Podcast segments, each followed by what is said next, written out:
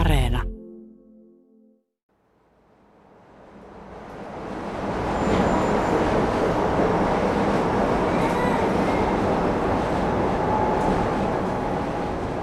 Juna pysähtyy kohta seisakkeelle, jonka mukaan koko ympäröivä kylä on saanut suomenkielisen nimensä, Luoma. Voisi kuvitella, että tämä rata halkoo Pohjanmaata.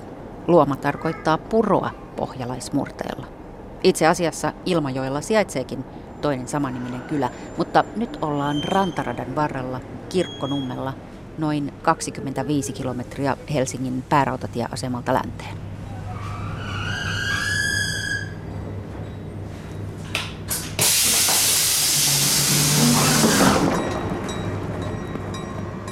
Luoma tästä kylästä tuli vasta 100 vuotta sitten, kun uudelle rautatienseisakkeelle piti antaa nimi. Siihen asti kylällä oli nimi vain ruotsiksi, Bobäck.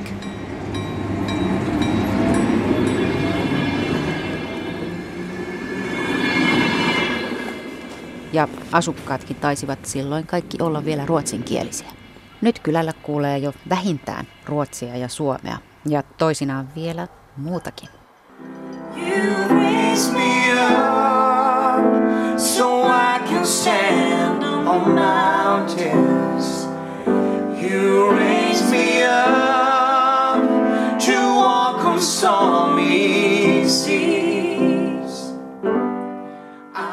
Höglundin perheen herttaisen näköisestä vaaleasta puutalosta kaikuu musiikki.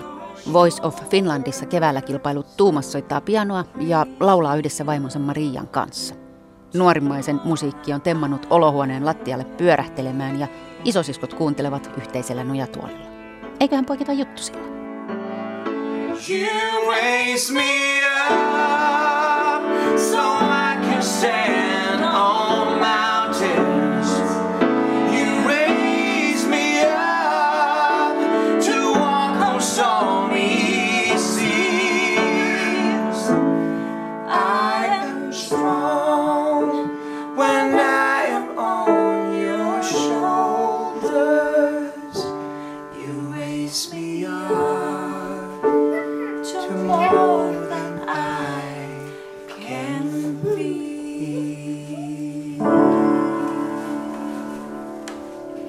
Tuomas Höglund, siinä on tämän kylän julkkis. No, vähän ehkä. Voice of Finland. Joo, mut pyydettiin mukaan ja jännittävää on ollut ja hauskaa. Paljon kokemuksia ja paljon hyvää ja hyvää musaa on tehty. Oletko sä alun perinkin sitä mieltä, että musiikissa voi kilpailla? Toisaalta se on kyllä väärin, että musta se on niinku jotain, joka on niinku sulle annettu lahja, että sä voit tarjota niinku sitä eteenpäin toisille ihmisille. Joo, no mutta siis musiikki on teille yhteistä. Joo. On se ollut ihan alusta.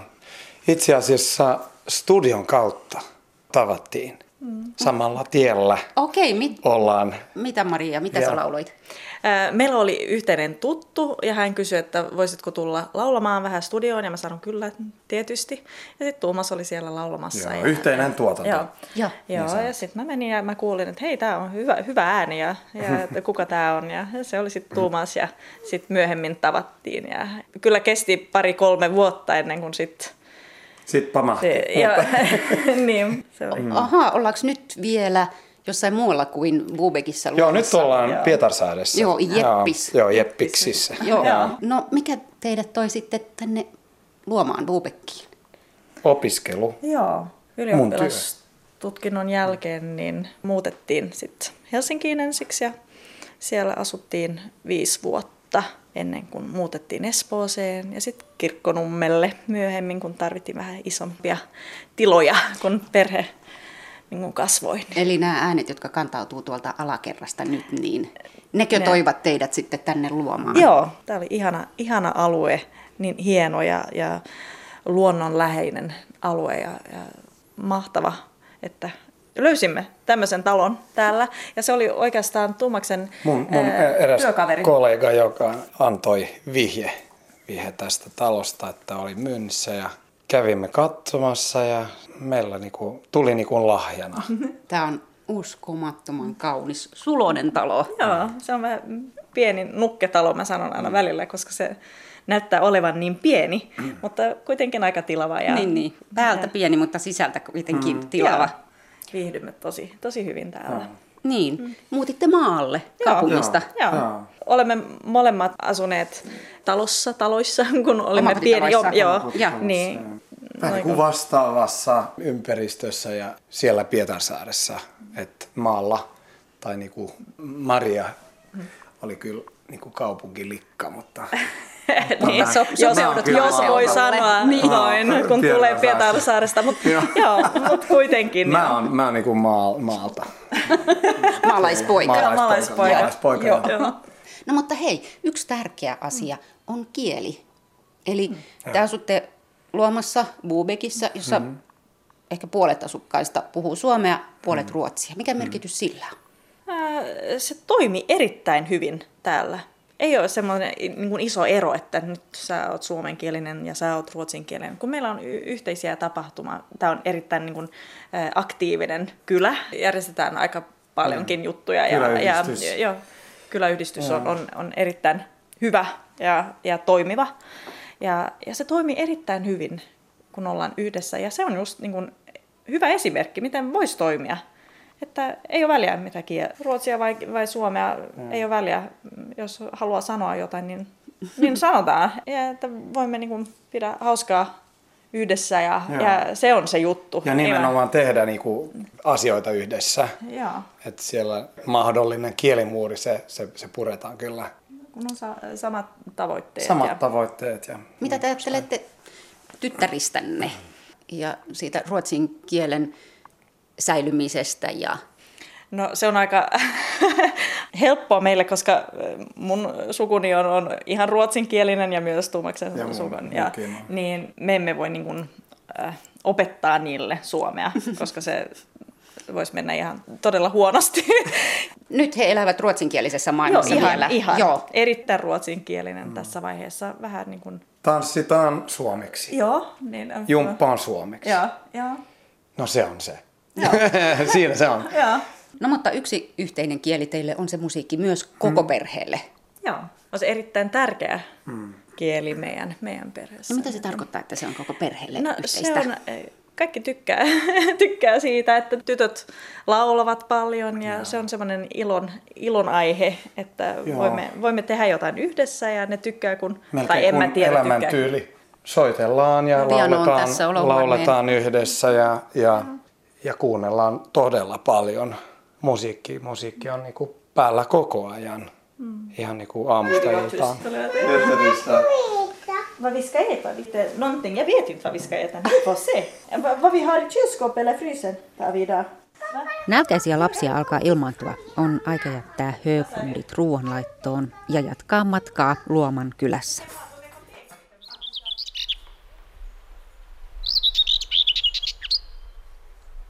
Läpi polveilevan peltomaiseman puron yli ja ylösmäille Brittebun villaan, joka muistuttaa vähän kylällä sijaitsevaa Vitreskin huvilaa. Hei! No hei, Virpi Haavisto! Kyllä vaan! Itse kartanon rouva tulee avaamaan, ei palvelusväkeä. Just jo! Tervetuloa! Kiitos! Tosi kiva! Nyt junalla vai? Tulin junalla. No ja? Joo, niin oli tosi kiva kävellä tuosta kylän läpi. Niin, eikö se ole? Ihania puutaloja, kyllä! Mulla on työkone tuolla ylällä, mennään sinne. Joo. Onko tämä oikea kartano? Ei tämä kartano. Tämä on ihan tämmöinen omakotitalo, villa. Tämä on rakennettu 1908. Ei tämä nyt ihan tavallinen omakotitalo. No ei, joo. Tämä on tämmöinen, olisiko sanoa nyt junkerityylinen villa. Itse asiassa me voidaan mennä tuosta toisesta ikkunasta katsoa, niin sä näet kuinka korkealla me itse asiassa ollaan. Luomassa on monta hyvää vanhaa rakennuspaikkaa, niin kuin tämä on yksi. Kuvailisi vähän kesäistä maisemaa ikkunasta. No vihreitä, kaikkia sävyjä vihreitä, paljon kirkkaa vihreitä, kaikkein eniten lehtipuita, tosi paljon. Tässä ja ihan sitten, lähellä on kaksi pihakuusta. Kyllä, joo, ja sitten on havuja. Luoma on mun mielestä, tämä on aika tärkeää, että täällä on järvi ja täällä on meri lähellä. Elikkä, ja sitten on vielä puro, ja sitten on metsä, ja sitten on peltoja. Eli siinä on ne kaikki elementit. Että on pelto, jossa on omat, niin kuin tuolta mistä sä tulit ton tien, niin se on kaunis vanha laakso. Ja siinä menee Luoman puro, josta sitten, joka on tämä Bobäck, joka laskee mereen. Ja tuolla on Luoman lahti, itse asiassa näkyy tuossa tuolla kaukana noin puut kun loppuu, ja niin siellä on Luoman lahti, joka vie sitten Espoonlahdelle ja merelle. Oman meren lahti, oma järvi, oma puro. Joo, Luomassa me ollaan tosi onnekkaita ja peltoa. Ja täällä on semmoinen niin kuin kulttuurimaisema, että täällä on vanhoja taloja aika paljon ja vanhoja tiloja, kauniita ja hyvin hoidettuja. Ja sitten on tullut valtavasti uusia omakotitaloja eri aikakausina ja mikä on kauhean kiva, kun tämä on oikeasti elävä kylä. Niin, Virpi Haavisto, tämä kylä on semmoinen, johon tulijoita olisi. Moni muu kylä Suomessa on semmoinen, jossa on lähinnä niitä lähtijöitä. Totta. Täällä on, mä luulen, että täällä on siis niin sanottua työikäistä väkeä 63%, mä muistan jonkun, kun me tehtiin täällä Luoman kylästä pari vuotta sitten tämmöinen kyläsuunnitelma, että mitä luomalaiset itse miettii kylästä. Kauhean elävä kylä ja täällä on aktiivisia, ihania ihmisiä, että meillä on siis oikeasti niin, täällä melkein, niin kuin, melkein hävettää sanoa aina kaikille, jotka ei asu täällä, sanoa, että meillä on maailman paras kylä. Kaikki ihmiset on aivan ihania ja avuliaita ja ystävällisiä ja täällä tervehditään ja vielä vähän sen päälle aina kysytään kuulumisia, mutta ei tuppauduta. Meillä on tosi hyvä henki täällä. Paljonko teitä kyläläisiä on? 1100 suunnilleen. Ja noin 500 taloutta. Ja mä luulen, että enemmänkin kuin 1100, varmaan 1200 saattaa olla tällä hetkellä. Onko tänne sitten rakennettu uusia taloja sen jälkeen? Jonkun verran, joo, kyllä. Minkälaisia? Mä oon kuullut, että täällä kovasti mietitään sitä, että kun tulijoita olisi, siis Helsinkihän on tuossa puolen tunnin ajomatkan päässä. Tulijoita olisi, tuossa vieressä on Espoo, joka on ihan kaupunkilaista maisemaa. Ja sitten on tämä Luoma, jossa on herttaisia puutaloja polveilevassa maastossa. Mitä täällä tuumataan siitä, että miltä tämä kylä näyttää tulevaisuudessa? Onko täällä rivitaloja, kerrostaloja vai näitä pikkuruisia, suloisia ja vähän isompia, niin kuin tämä teidänkin kuviloita? Joo, luomalaisilta on kysytty sitä aina aika ajoin. Nyt on ihan vähän aikaa sitten kysytty ja muutama vuosi sitten tehtiin ihan kyläkyselyjä. Ja se on se, mitä luomalaiset arvostaa, että miten tänne on tultu, että haetaan sitä rauhallisuutta ja maaseutumaista asumista. Että se on se, ja luonnonläheisyyttä, että tämähän on ihan oikeasti maalla. Että me ollaan se 30 kilsaa Helsingin keskustasta, mutta me ollaan oikeasti maalla. Että täällä on ihan erilainen tunnelma ja elämän rytmikin mä suorastaan sanoisin kuin Espoon puolella. Mutta sehän on tosiasia, että painetta on ja Kirkkonummikin kasvaa, että varmasti jotain tulee, mutta luomalaiset on järkeviä ja miettii sitä, että täällä on monia hyviä paikkoja, mitkä on lähellä palveluita ja junarataakin muun muassa. Mä luulen, että ajatuksena on, että sinne päin, missä on järkeviä paikkoja. Täällä on sun työhuoneesi. Täällä on mun työhuone, joo. Virpi Haavisto, mitä muuta teet työksesi, kun olet kartanon rouvana? No nyt kartanon rouva, sitä mä en suostu olemaan kyllä. Että. Mä oon yrittäjä ja mitä mä teen, niin alun perin mä oon tehnyt graafista suunnittelua, jota teen edelleen. Ja paljon logoja, kirjan kansia, yrityskuvailmeitä. Ja sitten myöhemmin ihan opiskeluiden myötä niin enemmän tämmöistä johtamiseen ja työpsykologiaan liittyvää koulutusta pidän. Ja varsinkin taiteellisesti luoville ihmisille. Virpi Haavisto, sinulla taitaa olla Suomen idyllisin työpaikka. No joo, ainakin mun mielestä. Mä viihdyn täällä. Ja sit on kauhean kiva, mä tapaan työssäni paljon ihmisiä tietenkin, mutta sit on aina kiva tulla töihin. ja varsinkin kun tää on näin helppoa, että musta tuntuu, että työmatkaan ei mene aikaa. Ei mene kuin pari porrasta vaan.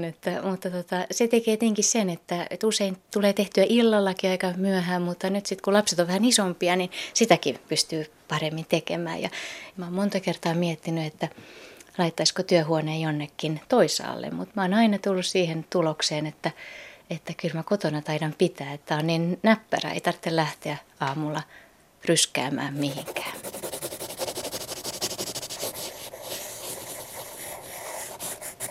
Mutta sitten tietenkin se, että silloin kun inspiraatio tulee, niin sitä huomaa, että on kulunut monta tuntia ja myöhään illalla. Et eilenkin illalla niin minun täytyy nyt tunnustaa, että mä teen toisin kuin mä saarnaan. Eli mä sanon, että pitää huolehtia omasta levosta ja näin, mutta eilen illalla mulla vaan teksti syntyi niin, että mä kirjoitin 2 asti yöllä. Ja aivan huomaamatta mä sanoin jo 7, että mä tuun aivan kohta. Ja sitten mä huomasin vasta siinä kohtaa, kun kello oli 2, että oho. Että se on huono puoli siitä, kun on kotona työhuone.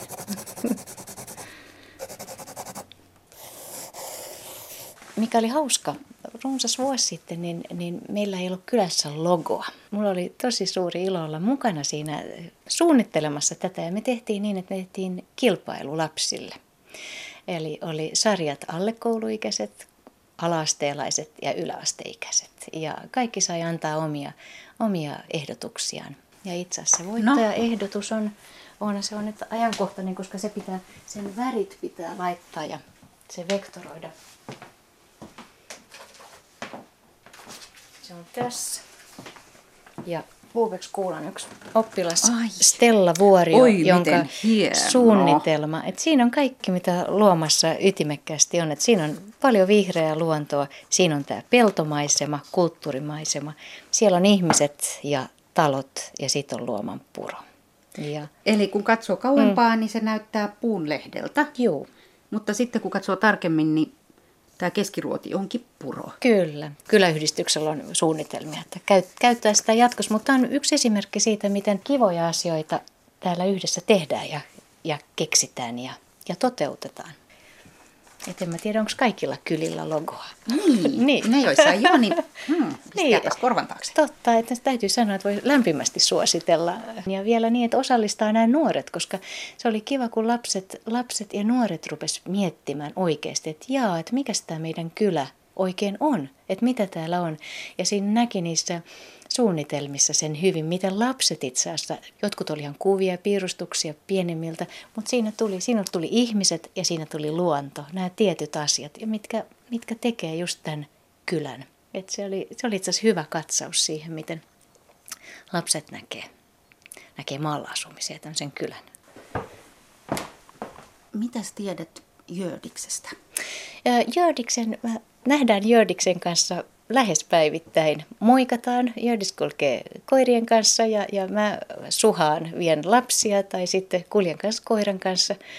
Sillä lailla ollaan tuttavia, että Jördiksellä kun on talli ollut ja hänen poikansa perheineen pitää sitä ja tämän pojan perheellä, niin heillä oli Erlik poni, jolla meidän tytöt ratsasti, joka nyt on jo myyty eteenpäin, että se olisi pieni, ihana, sitkeä, fiksu poni. Ja Jördis on meille erityisesti tuttu näistä ratsastuksen harrastuksen parista. Ja Jördis asuu tuossa Kiveheiton päässä, niin mä voin saatella sut sinne. No mutta hyvä idea.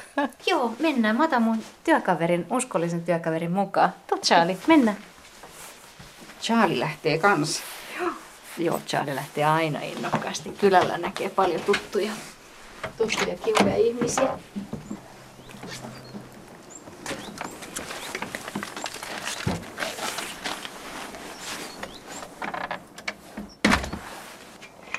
Hieno rautaportti. Joo. Ja pitää itse asiassa, on tosi tärkeä, pitää peurat pois. Ai jaa, pihoista. Täällä on valtavasti peuroja. Ja ennen kuin meillä oli aita tuolla metsän laidassa, niin ne söi ihan omenapuut ja tuijat ja kaikki. Aivan kerta kaikkiaan.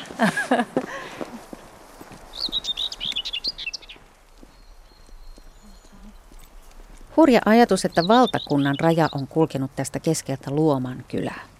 Yhdessä tienviitassa lukee Rajapuomin tie, muistona 11 vuoden pituisesta Porkkalan vuokraajasta. Moskovan välirauhan sopimuksessa alue vuokrattiin Neuvostoliitolle sotilastukikohdaksi vuonna 1944.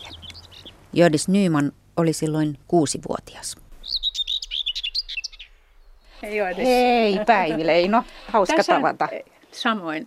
Täällä on pieni terrieri, joka on kovin kiltti, mutta pitää meteliä. Selvä. Pudemon tala svenska otei. Se on tullut Ruotsista meille kennelistä jo. Tule sisään, ei tarvitse ollenkaan ihmetellä. Täältä näkee tuonne, se on Espoonlahti, joka näkyy tuolla.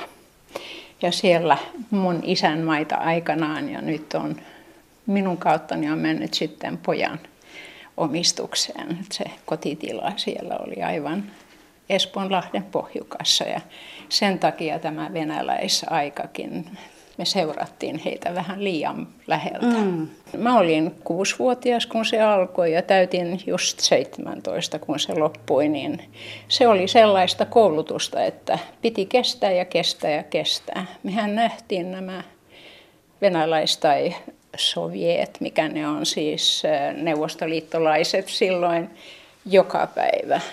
Me kuulimme heidän laulut ja heidän harjoitukset, ampumaharjoitukset ja heidän musiikkinsa, että siellä oli vähän niin kuin propagandasota päällä koko ajan ja kuitenkin sitä piti kestää. Niin, se raja vedettiin viivottimella kylän poikki. Joo, ja meidän maasta meni ehkä vain 10%, että me oltiin erittäin onnellisia siinä. Kaikki oli pakattu. Minä muistan vielä siis nämä ihmeelliset laatikot, jotka oli joka paikassa taloa, että meidän oli määrä lähteä. Isällä oli vuotava vatsahaava ja koko kaos oli siis varmasti aikamoinen. Ja sitten Tyriksen tilalta, missä äänruutit, sitten kenraalit Gustav ja Adolf ja Evästilassa, nehän asuvat kylässä ja heiltä tuli sitten sanomaan, että voi olla, että te jäätte Suomen puolelle. Pahemmin meni usealle tilalle täällä. Nämä junat, mitä me nähtiin täällä, nehän menivät päivisin ja öisin ja aina kovin lastattuja. Siellä oli kanuuneja ja siellä mitä kaikkea tavaraa nyt sitten, sotatarvikkeita. Ja niin, että kotikylä muuttui sotatantereeksi tai siltä se näytti. Niin, tämä idylli särkyy kyllä aika pahasti, että tämähän oli niin kuin juuri rintamakylä.